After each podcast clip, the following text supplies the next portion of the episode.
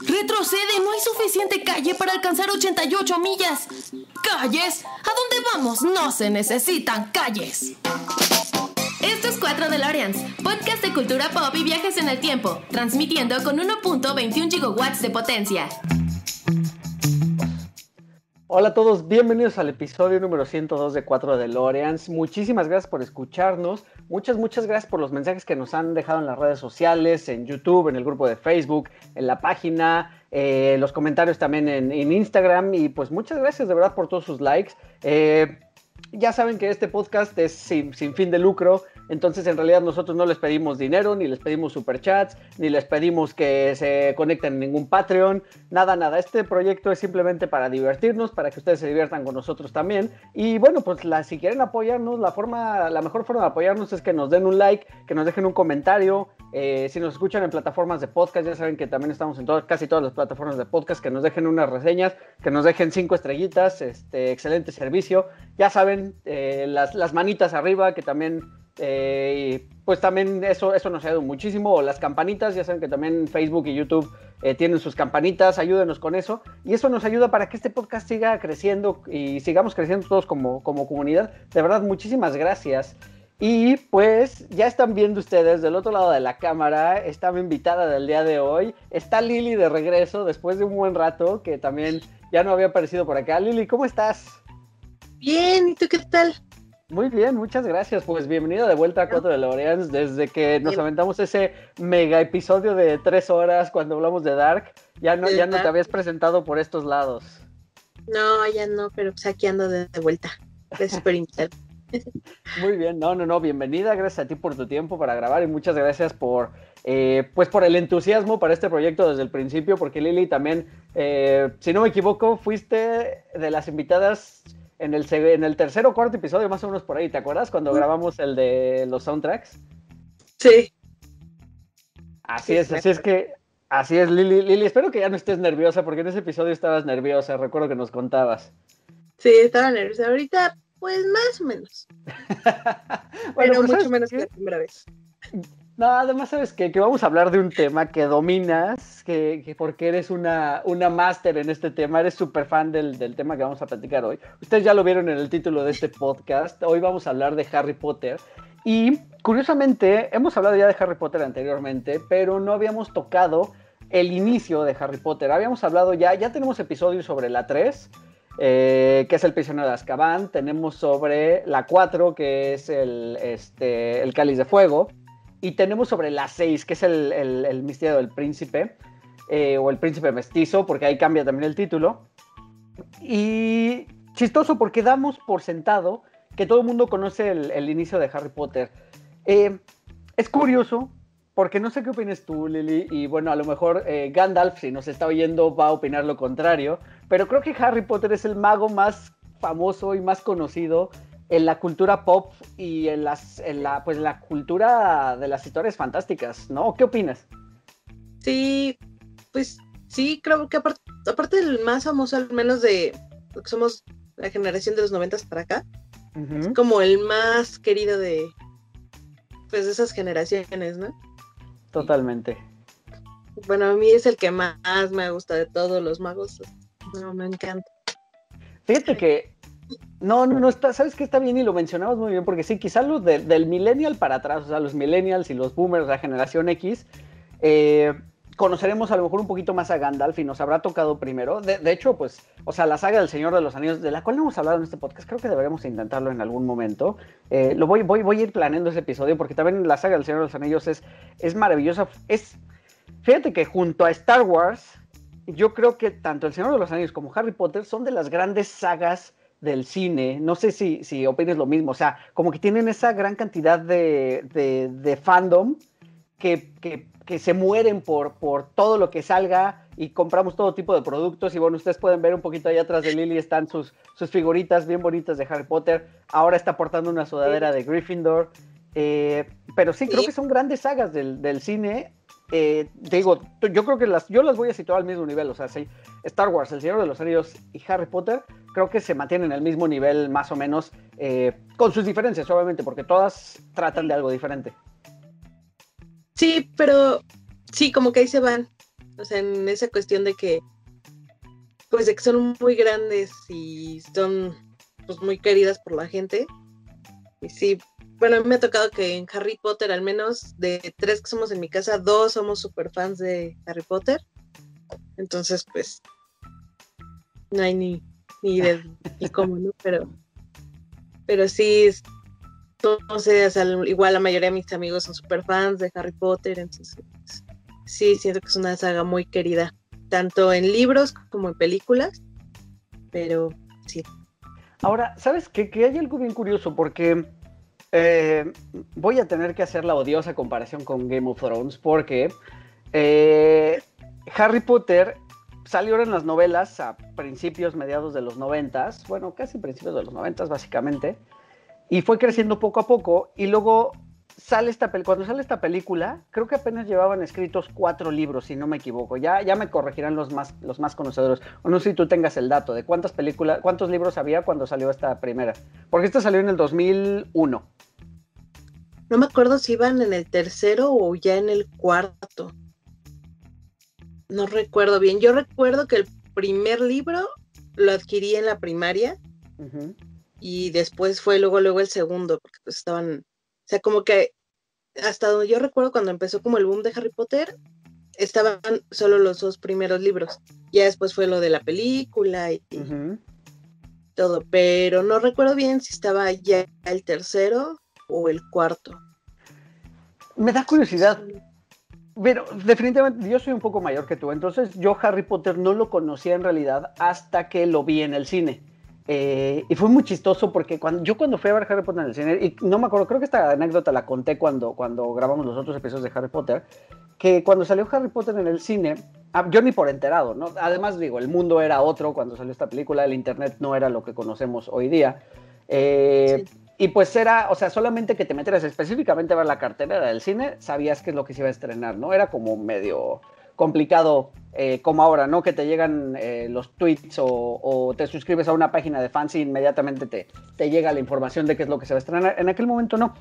Entonces yo no conocía nada de Harry Potter y fue muy chistoso que mi abuelo, eh, quien era un cinéfilo de hueso colorado, él se metía a ver lo que encontrara. O sea, él llegaba al cine, no se ponía sangrón, simplemente veía lo que fuera a empezar más o menos a la hora en la que él estaba llegando y se metía a ver la película. Y recuerdo muy bien que una tarde eh, que pasó a comer allá a casa, a casa con nosotros, me platicó, ah, fui a ver esta película de un mago que, este, bueno, es un mundo mágico y así hay humanos, pero unos humanos son magos y otros humanos no son magos y los que no son magos se llaman moguls. Me empezó medio a contar el plot de la historia y yo, ahora le suena bien, ¿y qué película es? O sea, no, no me acuerdo el título, pero se llama como el mago. Ahora le pues, va. Y pues ya casualmente como que se me, se me metió la idea y se me antojó y y de plano un día dije, bueno, pues la voy a ir a verla al cine. Ahora, punto para esta película y anécdota también chistosa. Y si me está escuchando mi prima Alejandra, Alejandra, perdóname porque ese día falté al ensayo del, baila, del, del vals de tus 15 años porque me metí al cine a ver a Harry Potter y duró más de lo que esperaba. porque es una película que dura dos horas y media. Yo no esperaba eso, entonces llegué como una hora tarde al ensayo. Perdónale, de verdad. Eh, pues bueno, pues no, no sabía que eso duraba. Ahora, mi comentario y todas estas anécdotas iban a que eh, yo conocí primero obviamente la película y ya después, conforme fueron saliendo las historias, ya un poquito más adelante, eh, platicando igual con Miguel, que ya ha venido también al podcast, él me decía, ah, no, pues deberías de leerte los libros, porque miren, los libros son así, y poco a poco se va poniendo más oscuro, y spoiler alert para quienes no conozcan la historia de Harry Potter, en los libros desde muy temprano en las historias ya muere gente, y cosa que no pasa en las películas. Eh, y dije, bueno, ok, los, los, voy a leer. Y los pospuse, los pospuse, los pospuse. De hecho, salieron todas las, las, ocho películas de Harry Potter. Y, este, y yo leí los libros apenas hace unos dos, tres años más o menos. Eh, fue cuando ya los leí y es un mundo maravilloso también en la lectura, pero a diferencia de lo que regularmente pasa, que uno primero lee el libro y luego se queja de la película, a mí me pasó al revés. Yo dije, qué maravilla, me sirvió como para complementar y yo ya no podía imaginarme los personajes de otra forma que no fueran los que vemos en la película. Ahora sí, después de todas las vueltas que le di a este rollo que ya me menté, Lili, te iba a preguntar, Por lo que veo, entonces tú le entraste primero a los libros, pero ¿quién, quién te hizo llegar a ellos? ¿Cómo, cómo, cómo llegaste ahí? Pues fue muy chistoso, o sea, porque llegó una de mis mejores amigas desde la primaria con el primer libro y fue así como de, no, es que es lo máximo. Y como era, pues, una época en la que nos ponían los libros de lectura de la primaria y, a mí no me gustaba leer porque esos libros me aburrían mucho. Entonces llegó mi amiga y me dijo, lee este. Y yo decía, ah, pues le voy a decir a, mis papás que me lo compren, ¿no? Y la maestra nos puso a condición que si lo leíamos, nos contaba en vez de los de lectura del salón. Ok. Es como, ah, pues está padre. Llegué a mi casa y mi mamá, no, no te los va a comprar, ¿no? Ya te compré los de la escuela, te quedas con esos. Y fue mi abuelita así como de, ¿cuáles quieres? No, pues que los de Harry Potter. Ok. Y llegó y primero me dio el segundo. Entonces ya cuando lo vi dije, ay, ya este, este es el 2. ¿Cómo que el 2? Entonces, ¿cómo es el amarillo? ¿Cómo es el, el primero? Digo, pues es amarillo. Ah, bueno.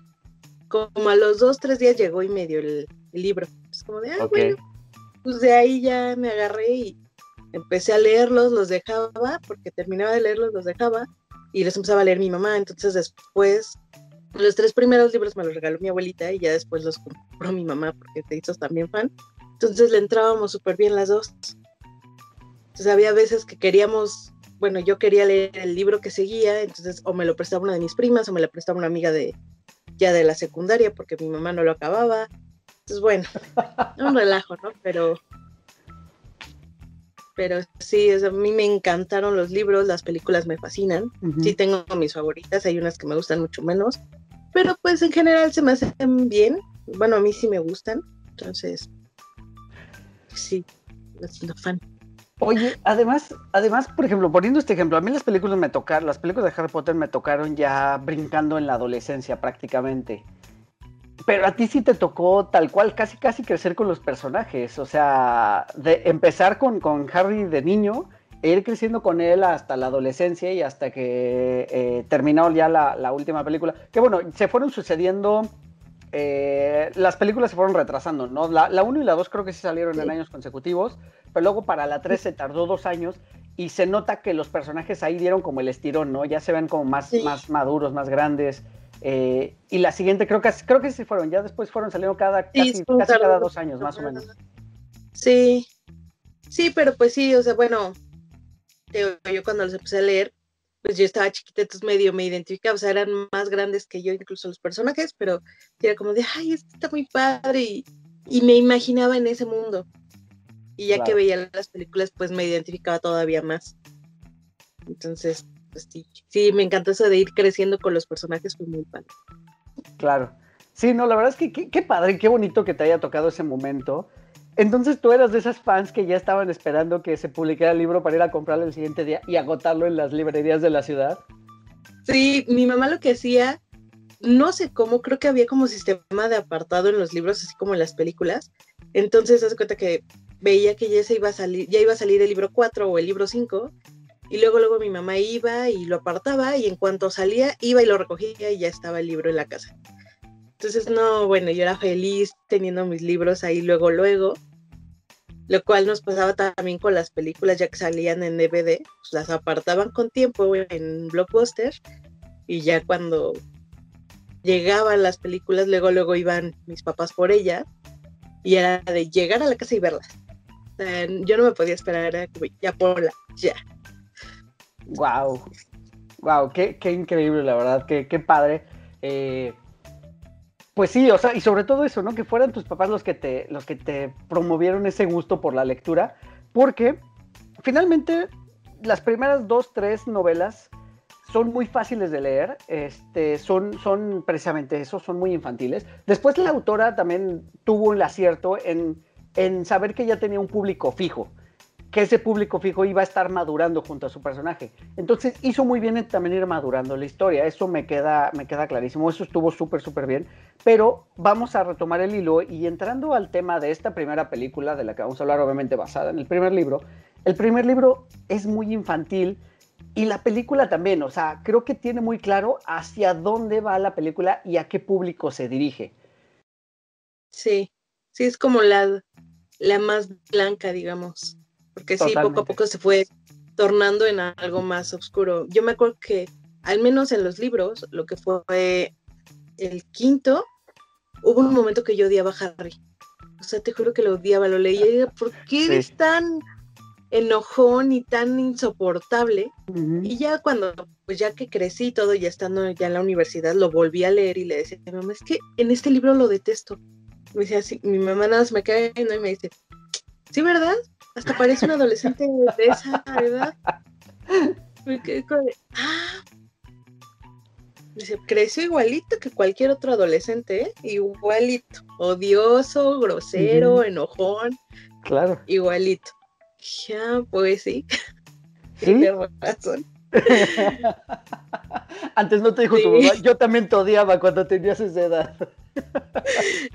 Poquito le faltó, o sea, como que con ese comentario lo dijo todo, entonces. Pero pues sí, al menos cuando leo vuelvo a leer el primer libro, pues me acuerdo de cuando yo estaba en la primaria viviendo esa época y después que yo como niña chiquita pues, tenía unos 10 años, pues lo que quería era estar en el mundo de Harry Potter y si era de las niñitas que estaba sentada en viendo cómo llegaba la correspondencia, esperando la carta de Hogwarts que nunca llegó. la sigo esperando a la fecha. Sí, creo que sí aplicaría la de que no me importaría estudiar otros siete años y me llega. No importa, pero. Oye, además, la, carrera de mago es larga. Siete años es, es, casi como ser médico, más o menos. Sí. Bueno, pero empiezan a los once. Bueno, eso sí. Ahora, fíjate que esto, es, esto ya es duda de adulto.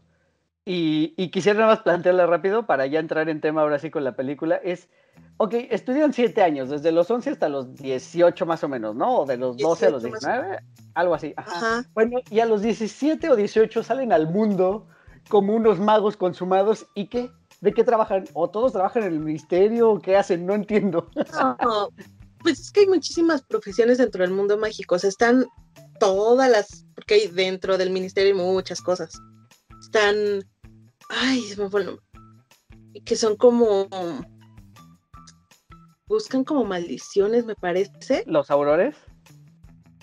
Están los aurores, están... Hay otros que se... Uno de los hermanos de Ron se dedicaba a eso. Que ah, eran... Que mm. iba como a las tumbas egipcias y... Ah, cierto.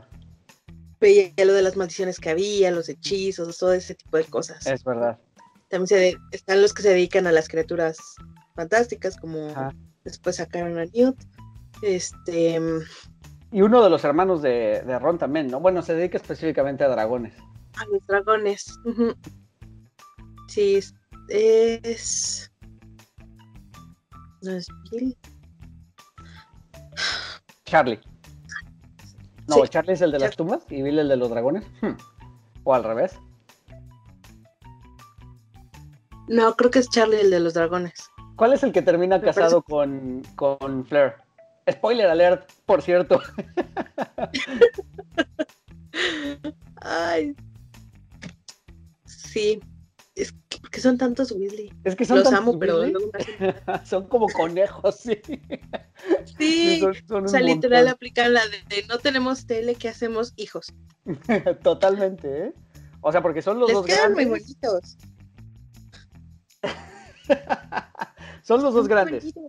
Los dos gemelos el flaquillo que no me acuerdo cómo se llama, este Percy. Ajá, Percy. Ajá. Ron. Y Ginny. ¿Son siete en total? ¿No me falta ninguno? Charlie, Bill, Percy, Freddy George, Ron, Ginny, ¿no? Son siete. Bueno, espero que no nos estemos equivocando, ¿eh? Porque si no nos van a tirar de pedradas los fans. Sí. no, son, son siete. Bueno, ahora sí, vamos a entrar en tema, porque esta película, ya decía yo, en 2021, creo que la magia, ah, viste lo que dice ahí, la magia de esta película, está basada en lo cuidado que está la película en todo sentido.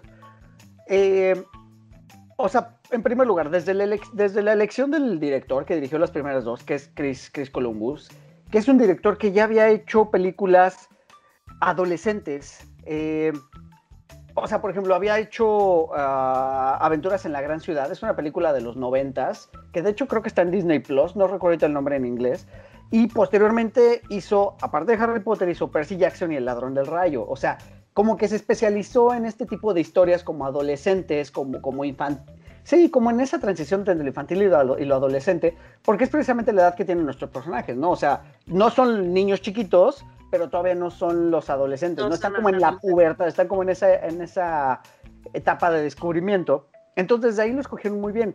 Eh, otro dato también curioso, y, a lo mejor fue un pequeño capricho de, la autora del libro, de J.K. Rowling, que ella pidió que todo el cast fuera conformado por británicos o irlandeses.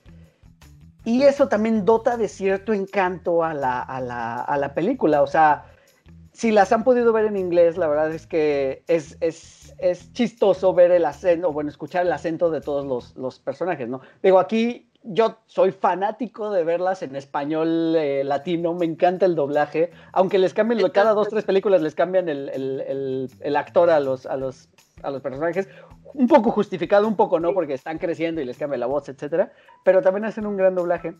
Y en inglés se escucha muy bien el, tono y el Harry Potter, ¿sabes? O sea, también le, dota de cierta, pues sí, de, cierta dulzura que, que, que, que, contribuye para la magia de esta película. Y cada detallito de la producción está súper bien cuidado y sobre todo creo que valía la pena para crear este mundo mágico.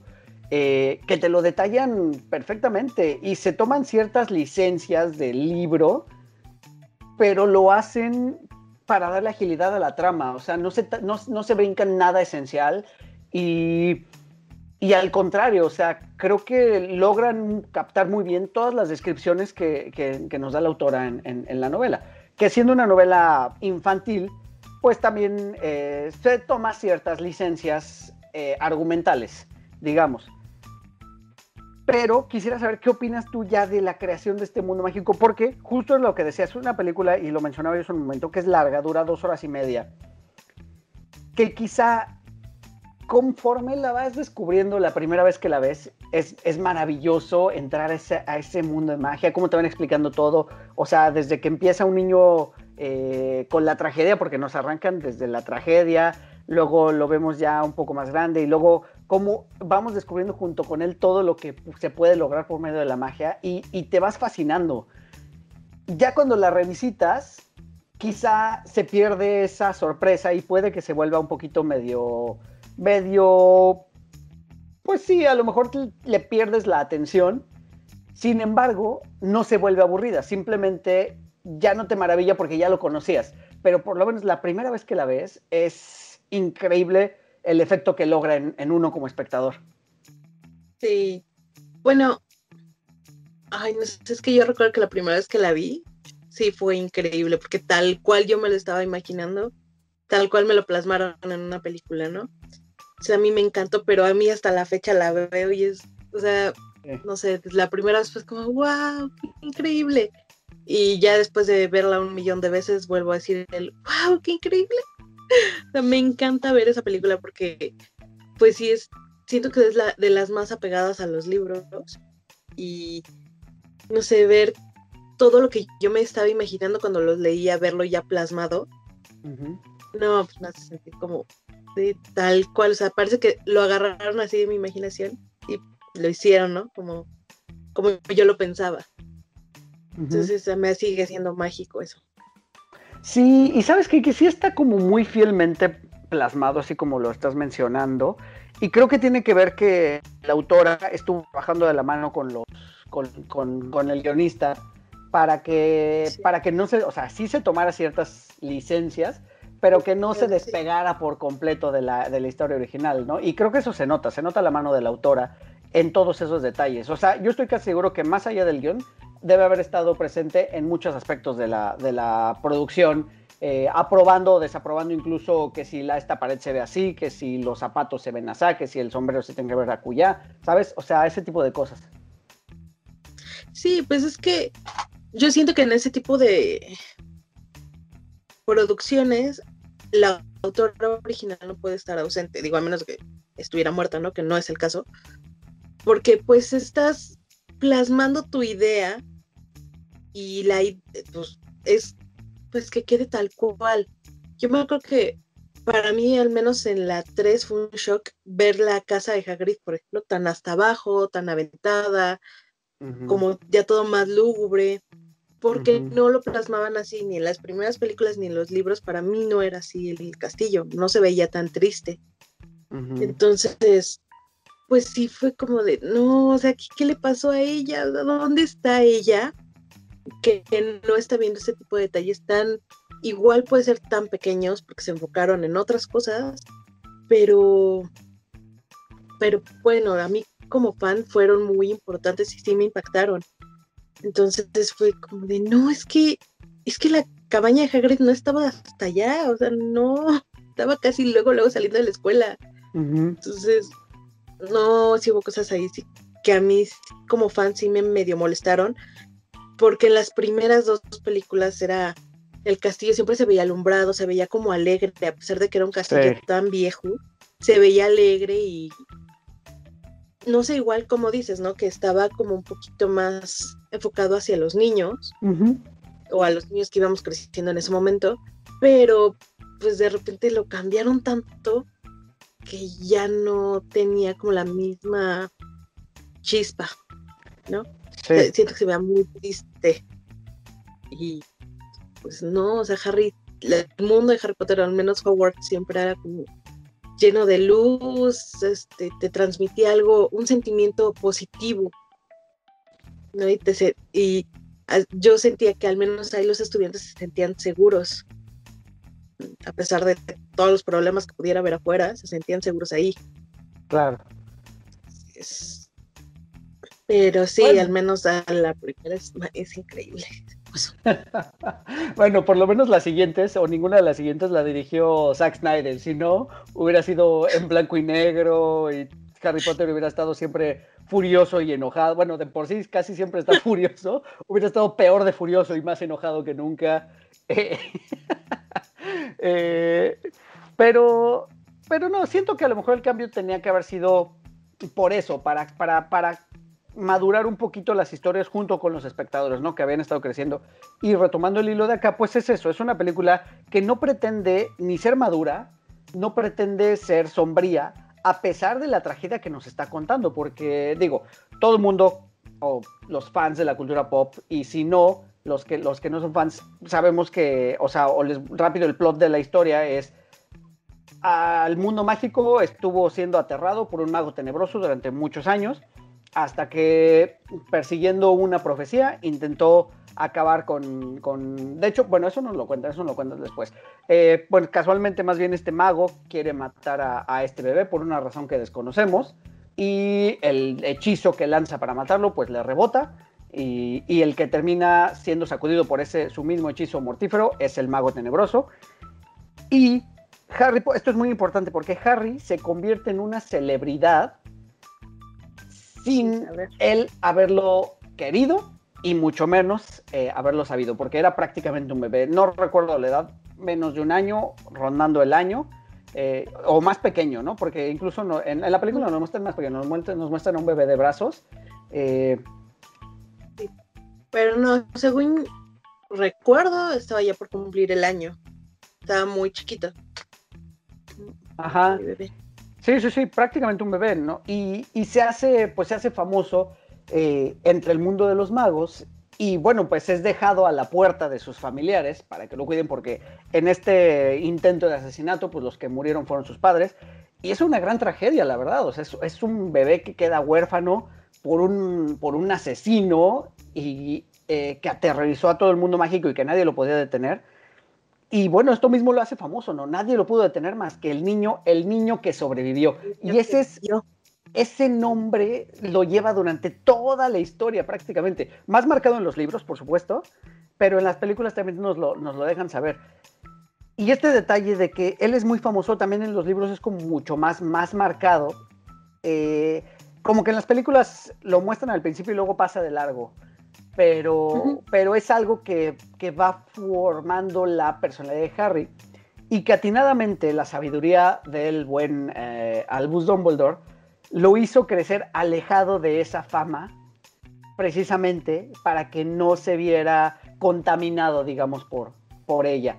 Eh, y bueno, aquí arranca ya la historia donde a Harry lo dejan con sus tíos, que son unas personas detestables, pero me parecen divertidísimas sus actuaciones. O sea, creo que la elección del elenco de principio a fin, o sea, desde, desde Daniel Radcliffe, pasando por Alan Rickman, eh, y llegando hasta estos, eh, ahorita no tengo aquí los nombres de, de, los actores que hicieron a los tíos de Harry y al primo, que al primo, voy a abrir un pequeño paréntesis, ¿lo has visto en producciones recientes? Lo vi en la de donde sale Tom Holland. El Diablo a todas horas. El Diablo a todas horas. Uy, qué, qué, bonita película, qué gran película, me gustó muchísimo. Eh, está muy buena y me impresionó verlo así. O sea, como que en otro papel muy alejado del mundo de Harry Potter se me hace horrible, o sea, físicamente se me hace muy feo. sí, eso quería comentar. Está muy feo, perdón. Que creo que el tiempo no fue, no fue benéfico con él. Eh, sí, como que le dijo, no, tú te quedas por tratar tan mal a Harry, te quedas feo.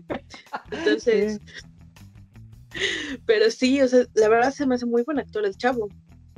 Sí, salió, ¿sabes dónde más sale? Sale en esta serie que hace poquito se hizo muy famosa en Netflix, eh, Queen's Gambit la de la chica que juega ajedrez. Ah, cierto, sí sale ahí. Ahí sale también. Eh, en otra producción de Netflix con, con Charlize Theron le tocó ser el antagonista en la de La vieja guardia, All Guard.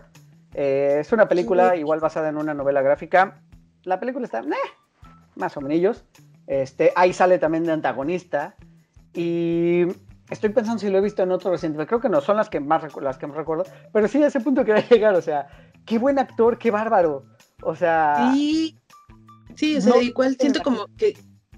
No, pues es que siento que en las de Harry Potter, pues digo, es un personaje muy, muy secundario.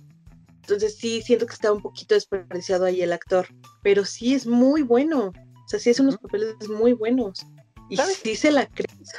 Totalmente. Y continuando con este paréntesis de los actores, bueno, obviamente tenían a Alan Rickman, que señor actorazo, eh, quien falleció hace, que tiene como unos 3, 4 años más o menos que falleció.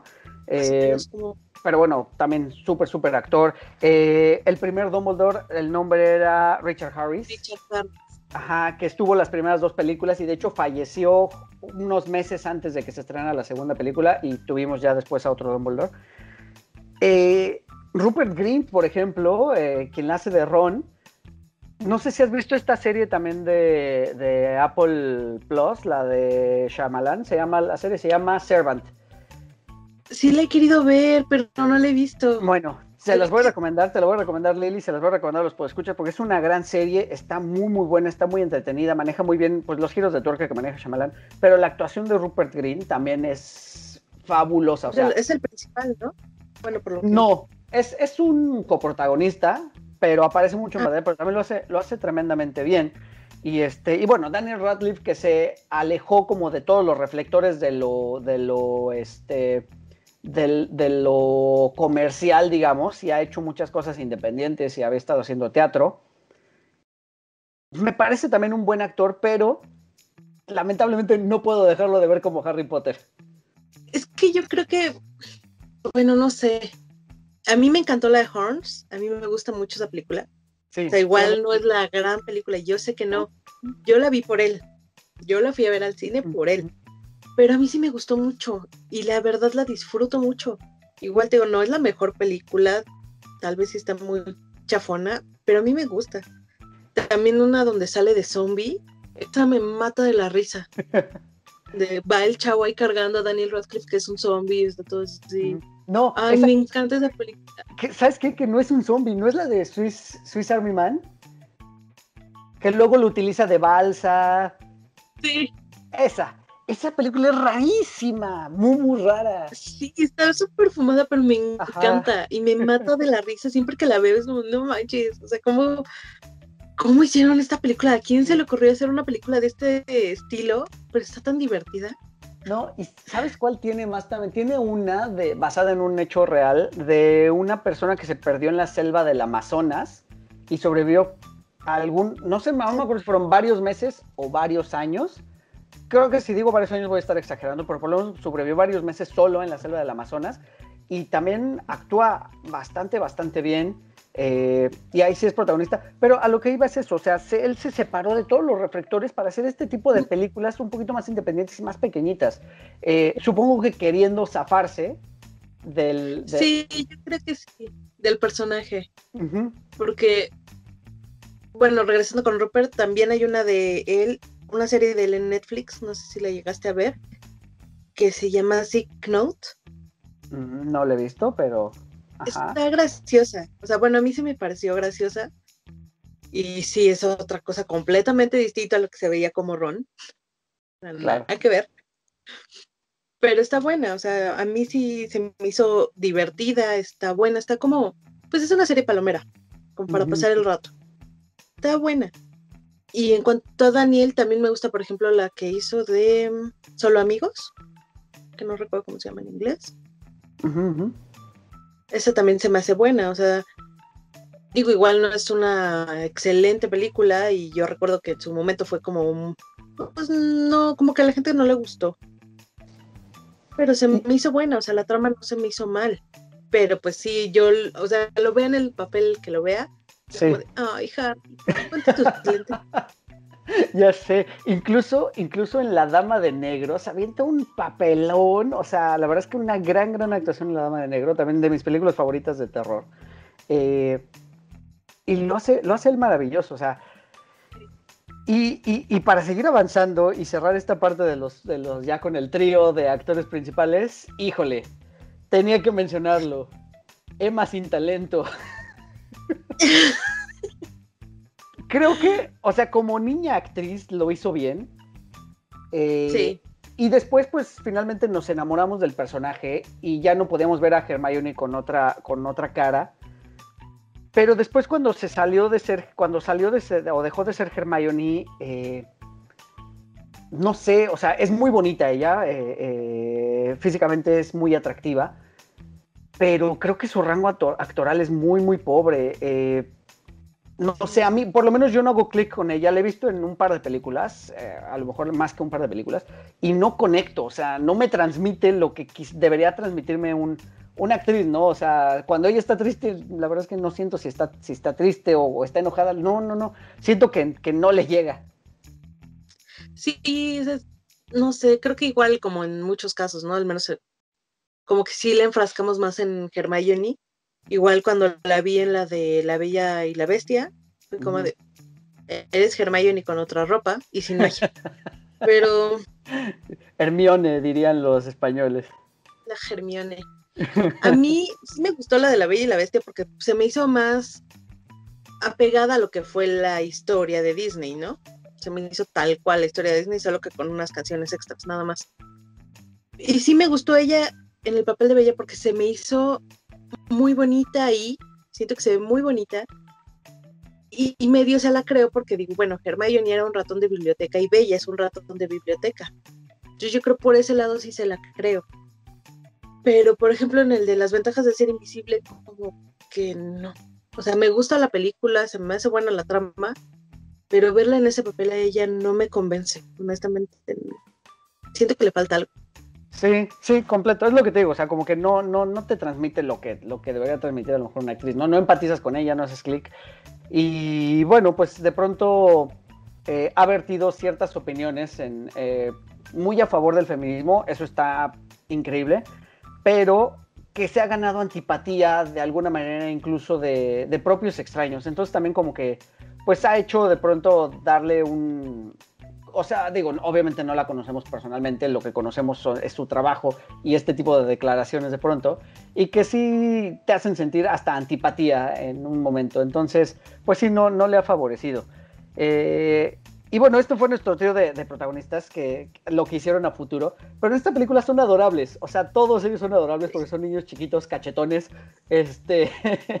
o sea, están en ese paso, ¿no? Entre dejar de ser niños y, son, y empezar a ser adolescentes y se beneficia de ello la película, porque finalmente es una aventura fantástica que, nos introduce o introduce al público, volvemos al mismo, sobre todo infantil, va dirigida a un público infantil, a un mundo mágico eh, y lo hace de una manera muy fácil, lo hace de una manera muy, muy atractiva eh, y muy accesible. por ejemplo, toda esta secuencia donde conocemos el callejón Diagon, eh, híjole, qué, maravilla, qué cosa tan más bonita. Y que, eh, los que los que hayan tenido la oportunidad de visitar el, parque, esta sección del parque de Universal Studios en, en, Orlando o en California, eh, entrar a esa sección del Callejón Diagon es completamente mágico, valga la expresión por el tema del que estamos hablando. Me imagino que sí. Yo sí no he tenido la, fortuna de ir, pero algún día lo lograré. Sí, sí, yo lo recomiendo ampliamente. Ajá. Sí, Ay, es que se ve tan hermoso todo. es que sí, parece que tal cual sacaron el, set de grabación y lo pusieron en el parque. Ah. Así es. Sí, sí, sí, sí, tal cual. Pero sí, o sea, verlo, ya verlo plasmado en una película es algo increíble, o sea, sí te, no sé, como que siento, te juro que cuando las veo siento que sacaron así, que agarraron a la cabeza de todos los fans que leímos los libros antes de ver las películas y con la varita así como si fuera el pensadero sacaron toda la imaginación que teníamos del callejón, de todo y lo plasmaron ahí. Entonces, ay. Además, ¿sabes qué? Sí, no, y ¿sabes qué me encanta también? Como que todo se ve viejo, voy a entrecomillar viejo, polvoso. O sea, no es fancy, es como, como hipster, podría ser de cierta manera, como retro. No sé, está muy bonito, tiene mucho encanto, la verdad, todo. O sea, la tienda de libros, la tienda de varitas, la tienda de calderos, la tienda de lechuzas, la tienda de dulces, todo se ve tan encantador. Sí, es que. Ay, no sé, a mí cuando en la escena, creo que al menos cuando está en el callejón, mi escena favorita es cuando entra Ollivanders. O sea, me encanta ver cómo va sacando las varitas y cómo él, ay, no sé cómo, esta te puede quedar y esta tiene tal y esta está así y esta está conformada por tal material y, y ah, es interesante, te falló, mm, ok. Y se va por otra y otra y otra y ver cómo las saca y cómo las tiene tan acomodadas dentro de su desorden tiene los, hay unos libros que están todos rotos, pero me encanta, esa es mi favorita de todas. Sí. Me encanta. Sí. Y sabes qué? Que es donde sucede un punto clave también en la película, que es la elección de la varita, o bueno, más bien la varita elige al mago, como bien lo explica Olivander. Eh, y es decir, cuando nos explican esta situación de que esa varita tiene una varita gemela, por llamarla de cierta manera, por el núcleo, que todo esto es bien interesante. O sea, eso de que la varita mágica realmente para que también sea mágica eh, depende de lo que lleva dentro. Y eso de que llevan o que escamas de dragón o, o, plumas, de fénix o cómo se llama de cuerno de unicornio. Eh, ¿Sabes? Todo ese tipo de cosas eh, también lo hace súper, súper bonito y que lo vayan explicando. De verdad, es totalmente atractivo, o sea, sí te atrapa definitivamente. Sí, es que... Ay. No sé, siento que...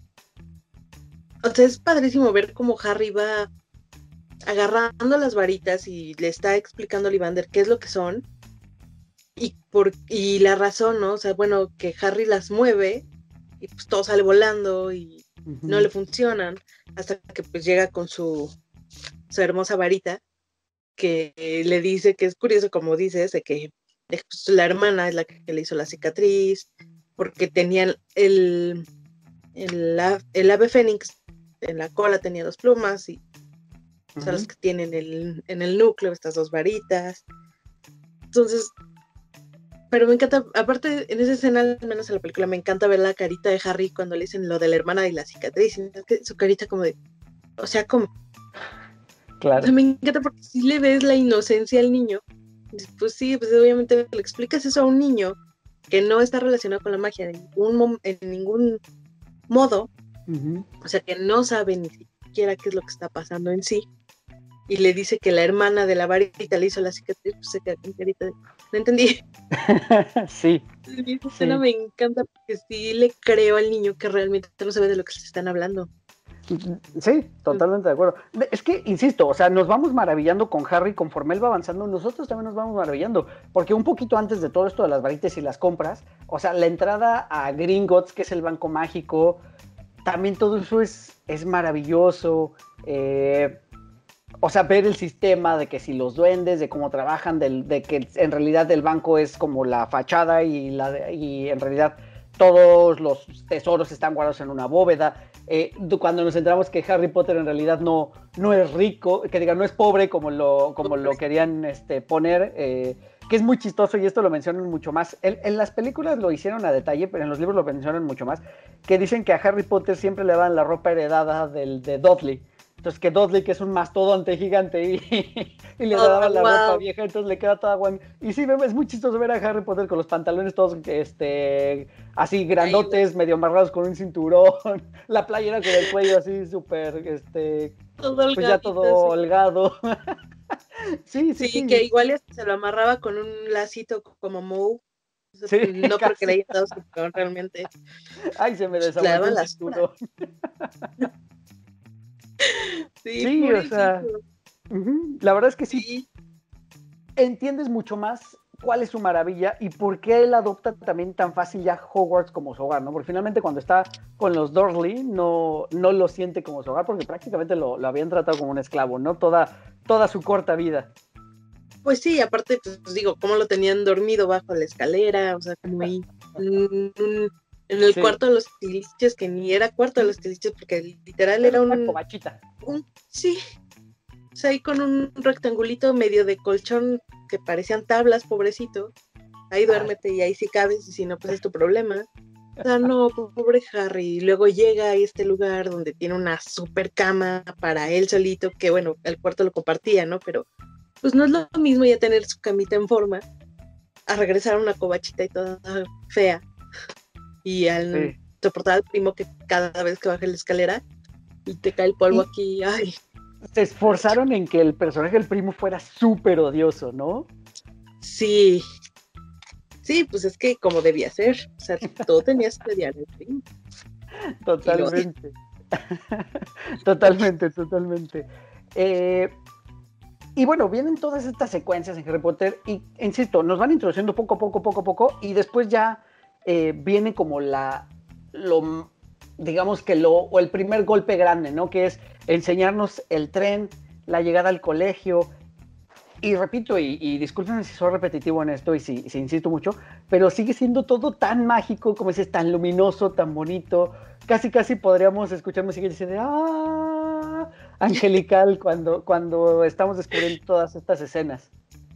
Sí, pues es que desde que, desde que llega a la estación, o sea, en el libro te ponen que pues realmente pasó un mes después de que Hagrid lo lleva a comprar sus cosas y todo, lo regresa con los tíos horribles. Y después los tíos haciéndole burla de que la plataforma 9 y 3 cuartos no existe. Y como todos tenían que ir a Londres para darle la cola de cerdo al primo, que es un cerdo. Y se, por mí se lo hubieran dejado, parecía rata. este, pero lo llevan y este, pues le empiezan a hacer burla, ¿no? De, pues este es el andén 9 y este es el 10, no hay 9 y 3 cuartos, o sea, eso no existe. Y ahí lo dejan a su suerte, ¿no? Entonces, digo, ya verlo en la película, pues sí, obviamente te lo pasan de una manera muy distinta porque fue mucho más rápido todo. Pero igual, o sea, ver su carita como de, ¿y ahora qué voy a hacer? O sea, si ese andén no existe, ¿cómo le voy a hacer para llegar a donde tengo que ir, no? Que ya ve a los Weasley y, pues como si ellos pues le ayudan y todo. Y ya que pasa y entra donde está el andén 9, y 3 cuartos, que es su carita de maravilla de ¿qué es esto? ¿Qué es lo que está pasando aquí? Sí, todo es súper, súper mágico. Totalmente. Y precisamente el 9 y 3 cuartos es algo que se ha vuelto en la simbología de Harry Potter algo muy significativo.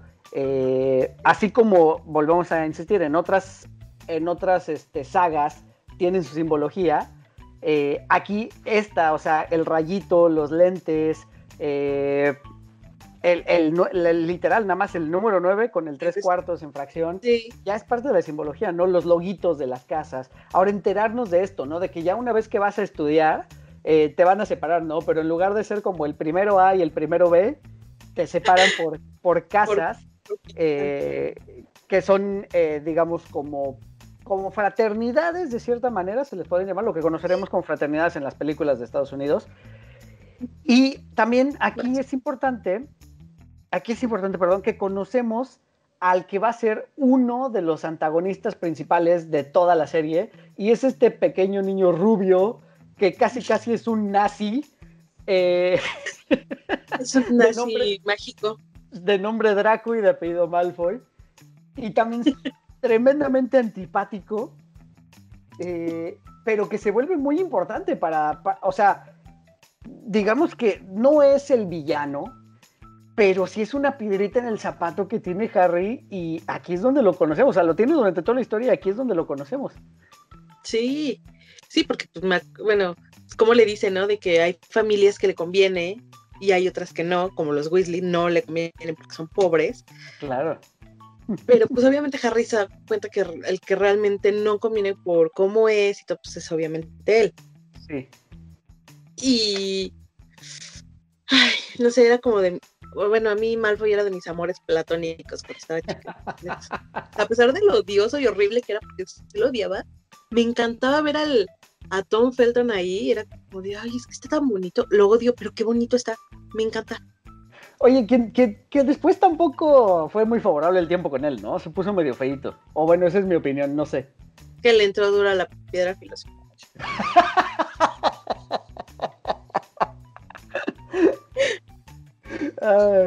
sí, no. No, porque sí, no. No. Creció, creció, como chistoso también. La última, bueno, una de esas pocas películas que yo recuerdo haberlo visto ya de adulto es en El Planeta de los Simios, este reboot que se hizo del Planeta de los Simios. Eh, igual sale de, de, Maluco. Este, y sí, recuerdo que se ve como medio rarillo ahí, no. Pues sí, no sé, perdió como ese atractivo que tenía. Sí, sí, como que el tiempo no le favoreció mucho y sí se ve como extraño, o sea, parece como hippie, como, no sé, se ve raro. se ve como hasta chupado. Sí, un poco. Come bien. un poco. y, y bueno, y a la vez, a la vez, es que está, está, es muy interesante porque, bueno, ya lo hemos platicado en alguna otra acción, que Harry Potter enseña muy bien, ahorita que mencionabas eso de, o sea, para enseñarle a niños como valores básicos, como la importancia de la amistad, la importancia del amor, la importancia de la justicia, de, irse como por un camino de rectitud, de dar como buenos ejemplos, está muy bien hecho, no tanto novelas como, como películas, y aquí lo hemos retratado, ¿no? En ese momento donde él decide eh, separarse de, Draco precisamente porque es algo que no va con lo que es la esencia de Harry Potter. Eh, es el, digo, los, libros y las películas lo hacen bastante bien, de manera que nos van presentando a los antagonistas. Uno de ellos es este Draco, otro de los antagonistas que para esta película no lo sabíamos todavía, pero se iba a convertir en el principal aliado de Harry Potter, aunque durante las primeras siete fue su enemigo y era eh, y enemigo declarado prácticamente, y era este eh, Severus Snape, interpretado por Alan Rickman, que también, qué, qué gran personaje, o sea, creo que es de esos personajes que van a pasar a la historia del cine. Eh, o sea, en muchos años lo van a seguir recordando a ese personaje, Severus Snape, que qué bárbaro. Y como nota, como nota, como nota este, ñoña, como nota geek, Alan Rickman era la única persona que sabía cómo iba a terminar la historia, porque en una junta que tuvo con la autora, él, como, ah, como buen actor le dijo, oye, es que yo necesito saber hacia dónde va mi personaje, ¿no? ¿Qué, qué es lo que quieres que yo interprete? Y bueno, pues eh, J.K. Rowling le dijo, ok, yo todavía no termino de escribir, pero mi idea es que va a pasar esto. Y es como Alan Rickman le dio esta forma a, a, Severus Snape. Ahora, qué capacidad del tipo para no aventarse el spoiler, porque cuando se nos revela eso más adelante y que no tiene nada que ver con esta película que estamos platicando, sí es un gran giro y entonces te hace clic y, y, le da sentido a todo lo anterior y cómo fue Snape durante toda la trama de las siete películas y de toda la historia. Sí. Yo ya cuando vi como la historia detrás de Snape, de de que pues, siempre estuvo enamorado de Lily desde antes de ir a Hogwarts. fue como, ay, con razón lo odia tanto. Pero pues por lo mismo lo protegía, ¿no? Porque yo, bueno, al menos yo me di cuenta que sí lo estaba protegiendo, por ejemplo, en la 3, cuando llega Lupin y ya está transformado en hombre lobo, que sí se para Snape delante de los niños para cuidarlos, no solo porque sea su maestro, ¿no? Yo siento que también fue por el gran amor que le tuvo a la mamá de Harry, a pesar de que odiaba al papá, porque papá también, digo, James no era una perita en dulce, y menos con él. Pero pues por ese gran amor que le tuvo a Lily, pues siempre lo cuidó y siempre estuvo protegiéndolo, ¿no? Porque igual, o sea, ves en la, en, en la 1, ya más adelante, a pesar de que el otro maestro lo quería matar, pues Snape sí lo estaba protegiendo, o sea, parecía que no. Parecía que era Snape el malo y el que no le interesaba y, el que prefería verlo muerto, pero pues realmente no era así. O sea, Snape era un, un gran hombre. Sí, totalmente. E insisto, creo que es un muy, muy buen personaje, súper tridimensional, con muchas aristas que analizarle. Lo escribieron muy bien y, Alan Rickman lo interpretó también maravillosamente. Y bueno, dentro de todo este mundo mágico que vamos descubriendo poco a poco y que, digo, creo que sería un poco eh, inútil contarles toda la trama de la película porque definitivamente la han visto y si no la han visto, pues para que se maravillen con, con esto, siendo la edad que tengan, o sea, para que se maravillen con esto. Eh, y pero nos vamos a topar con el que sí va a ser nuestro villano y nuestro. Como, como buena película y como buena serie donde hay un viaje de un héroe, pues tiene que haber un villano. Y aquí el villano es un poco deslucido, pero también hay que entender que la historia es infantil. O sea, no puede ser el Voldemort de más adelante, que vamos a ver incluso ya prácticamente desde la 2 más o menos empezamos a ver visos de ese Voldemort. Pero aquí en la 1 pues sí, lo vemos como, como el monstruo que te, que te acecha eh, dentro del closet, que, te acecha en la oscuridad o debajo de la cama. Ese es el Voldemort que estamos viendo, ¿no? Incluso en, en, esta pequeña secuencia donde van al bosque prohibido, bosque encantado, bosque negro. en, el mundo fantástico hay muchos bosques, entonces no sé cuál es exactamente este. el prohibido. el encantado es el Blancanieves. cierto, cierto. Y el bosque negro es en el Señor de los Anillos, si no me equivoco. Me parece que El punto es que, pues sí, solo, solo nos, nos, enseñan a este monstruo que anda merodeando, pero no, no pretende ser tampoco aterrador del todo, ¿no? Incluso la forma en que Harry vence al monstruo. Yo cuando le vi la primera, la primera vez la película me resultó como muy confuso, no sabía por qué. Incluso primero, eh, si recuerdan esta secuencia, eh, Harry tiene la piedra filosofal en la mano, ya eh, que esto es como en torno a lo que gira y por eso se llama la película y el libro se llama así, Harry Potter y la piedra filosofal, porque están en la búsqueda de este artilugio para que no lo, no lo obtenga el, villano y, no regrese a la vida, no, no, pues sí, no, no, no resurja eh, su reinado de maldad. Eh, Harry por fin obtiene el objeto y en esta batalla con el profesor, eh, de defensa contra las artes oscuras. Exacto, que es como un medio bobalicón.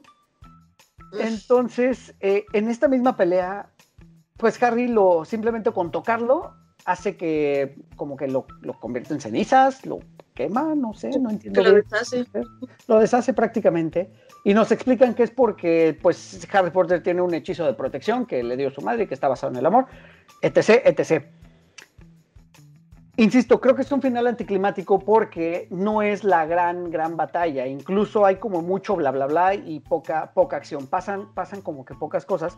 Pero insisto, es para, está hecho para que el público infantil no se vea tampoco sorprendido ni se vea, pues sí, asustado por alguna situación que pudiera haber sido un poquito más fuerte o más madura. Exacto, sí, o sea, bueno, yo recuerdo que las escenas que a mí más me impactaron en la película cuando la vi, cuando recién salió, fue la del troll en el baño.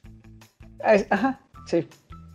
Porque ver a Voldemort así o cuando, o, en el bosque, cuando está chupando la sangre del, del, unicornio, que es a lo que iban a ver qué estaba pasando, y que luego, luego Malfoy, como buen cobarde, sale corriendo, y Harry se queda así con carita de, ay, ¿qué hago?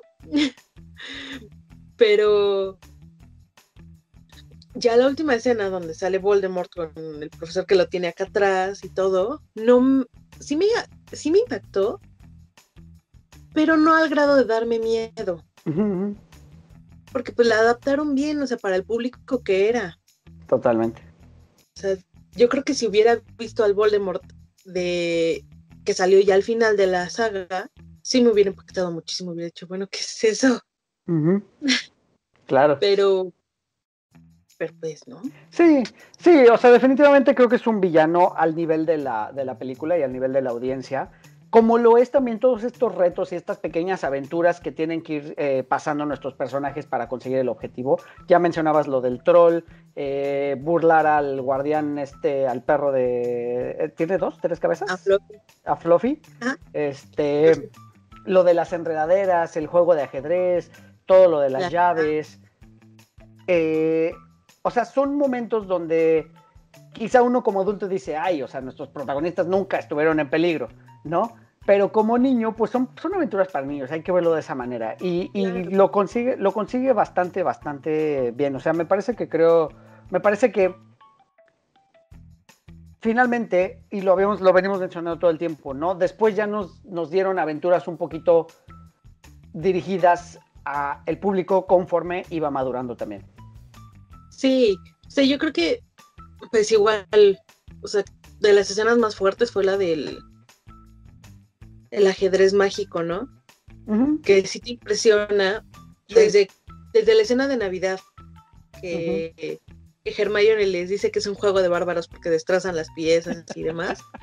Sí. Hasta ya que lo ves con las piezas reales, así todas enormes y, y que Ron está en el caballo y todo, pues sí te impacta. Bueno, a mí hasta la fecha me impacta eso.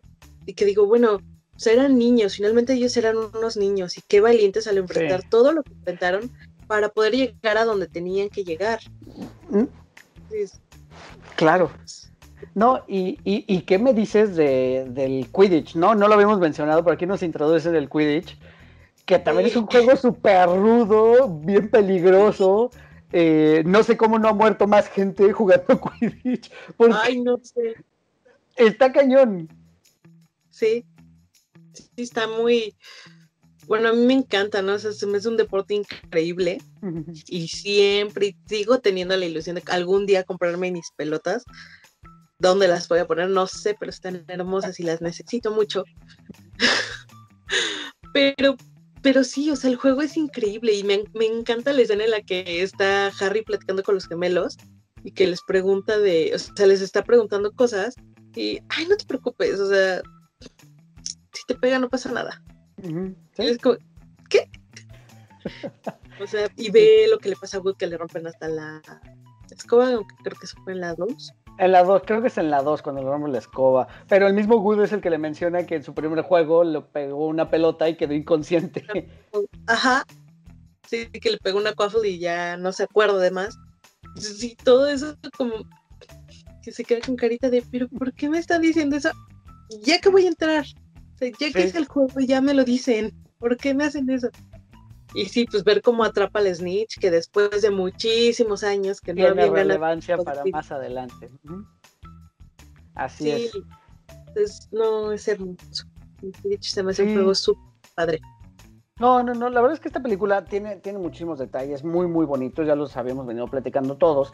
Ahora, ya nada más como conclusión, Lili, se había barajado de pronto la posibilidad, eh, cuando se, compraron los derechos de esta película, cuando Warner, o los derechos de esta novela, Warner barajó la posibilidad de que esta película la produjera Steven Spielberg con su estudio de Amblin, y Spielberg tenía la idea de hacerla en animación, hacerlo en una película de animación, y que la voz de Harry Potter la prestara este Haley Joel, Haley Joel Osment, que es el actor de Sexto Sentido, quien era también como un niño adorable en, ese, en esos tiempos, bueno, ya medio más, más adolescentes, y que ya había dado voces a otros personajes animados. Entonces, eh, qué bueno que no, me parece que fue un acierto llevarlo al live action. Eh, quizá no habría tenido el mismo impacto ni el mismo alcance siendo, siendo una película animada. O sea, me parece maravilloso que se hayan ido por, la, por la vía de live action. Sí, o sea, yo creo que a mí, al menos como animación, no me hubiera llamado la atención. O sea, porque no sé, al menos al leer los libros, yo me imaginaba a un niño de carne y hueso viviendo todas esas aventuras con sus amigos. No me hubiera imaginado una caricatura haciéndolo. Entonces, no. O sea, al menos en lo del elenco, creo que lo único que les falló fueron los ojos de Harry y de ahí para mí el elenco me encanta. Pero él como Harry Potter me fascina. O sea, fuera de los ojos, me encanta. Se me hace increíble verlo ahí. Y pues es que estaba tan bonito. Ay, sí, tal cual me lo imaginé, es Harry. Sí, totalmente. Totalmente de acuerdo contigo. Pues finalmente hemos llegado, se nos, se nos, se nos agota el tiempo, Lili. Eh, creo que hablamos mucho del mundo Harry Potter, muy poquito de la película. Insisto, la película es maravillosa en todos sentidos, es una película de dos horas y media, es una película con un argumento no muy profundo, pero cada pasito, cada minuto, cada secuencia valen la pena que los, que los vayan descubriendo y con esa visión, con la visión de un niño y de dejarse maravillar por este, eh, por, por, todo este universo mágico que nos están presentando. Si conocen niños que no hayan visto Harry Potter y que tengan a lo mejor unos 6, 7 años, creo que es una buena edad para ponerles la primera de Harry Potter y, y convertirlos en unos pequeños Potterheads que se vuelvan adictos y que se iban comprando mercancía de Harry Potter para los futuros años. Sí, o sea, bueno, a mí hasta la fecha yo he tenido unas ganas impresionantes de ponérselos a mis sobrinos, pero por temas de pandemia, pues obviamente no se puede. y pues no sé, o sea, siento que, bueno, yo espero que si les guste y si no, pues les voy a dar una patada, ¿no? Pero, pero sí, o sea, al menos el día que yo llegue a tener hijos es algo que obviamente les voy a poner y no me importa si me dicen, es que ya no me gusta, es que ya me te, te calles y lo ves porque a mí me encanta. Y a mí, hasta la fecha, las, veo las películas, leo los libros y es algo que me sigue encantando y veo mercancías, la necesito todo. O sea, necesito todo. Porque me encanta. O sea, es un, Fue algo que me marcó tanto cuando estaba chica y hasta la fecha es, pues, como que te hace escapar un poquito de tu realidad, tal vez, como muchos libros de fantasía. Pero pues es, no sé, o sea, me hace recordar como muchos momentos y, ay, no sé, sigue siendo pues mágico, o sea, sí. es una magia distinta a la que estás acostumbrado a ver en algunas series, aunque sean de fantasía o, o algunas películas que salieron en ese, porque por ejemplo, si la comparamos con El Señor de los Anillos, pues ya era un, o sea, es un mundo completamente distinto y la magia que manejan en El Señor de los Anillos es como un poquito más oscura. Y, acá era como, pues los hechizos al principio eran como más para hacer travesuras o para jugar un rato y distraerse. Entonces, pues luego yo pienso, digo, ay, a mí hasta la fecha me encantaría ser una locomora y entrar a X lado o, poder hacerle evitar a mi hermana y verla y cómo se desespera porque se quiere votar. A mí hasta la fecha me encantaría hacerlo, pero pues desgraciadamente no se puede. Sí, sí, no, de verdad, de verdad que es, un mundo, ya lo repetimos muchas veces, es un mundo mágico, éntrenle, de verdad. Eh, hay a quienes no les gusta, no, no, no puedo entender por qué, por qué no les gusta, pero de verdad, a todos los que sí somos fans, creo que lo, disfrutamos muchísimo. Oye, Lili, rápido, nada más antes de despedirme, nada más quisiera mandarle un saludo bien fuerte, eh, bueno, un saludo, no bien fuerte, un saludo normal, porque si no va a parecer que le estoy gritando. En realidad, lo dije mal.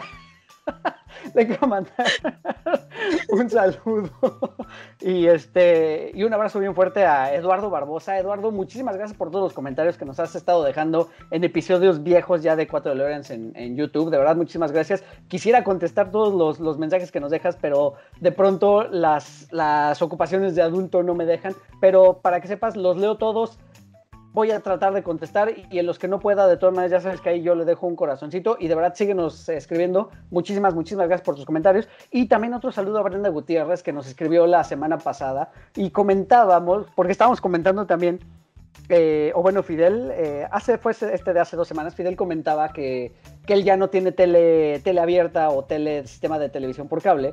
Eh, y Brenda comentaba lo mismo y creo que se ha vuelto algo, algo eh, ya muy común. Incluso yo ahora que me acabo de mudar, ya tampoco tengo sistema de televisión, ya únicamente van a ser, voy a tener servicios de streaming, que ahora vamos a tener otros dos servicios nuevos de streaming y no sé cómo le voy a hacer, porque se viene HBO Max, eh, creo que sí es HBO Max, y esta de HBO Max va a contener todo lo de Harry Potter.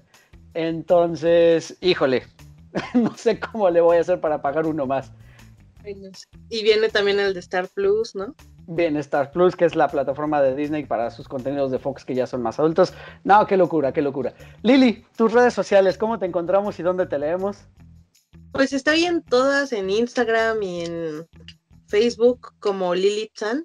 Ahí estoy. Perfecto.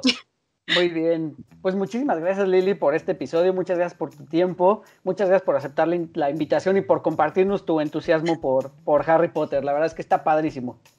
Yo con gusto, a mí es un tema que me fascina y digo, igual no soy súper experta, pero la verdad me encanta y me apasiona muchísimo hablar de Harry Potter. Entonces, pues, cuando gustes, aquí ando. Muchas gracias por invitarme. Muchas gracias, Lili. Y bueno, pues ya saben que seguimos en pandemia, lo mencionó Lili hace un momento. Eh, cuídense mucho, por favor. Traten de salir lo menos posible. Hagamos todo eh, lo, que esté en nuestras manos para que esto termine pronto. Si tienen que salir, usen un cubrebocas. Cuídense mucho, no hagan fiestas, no hagan reuniones.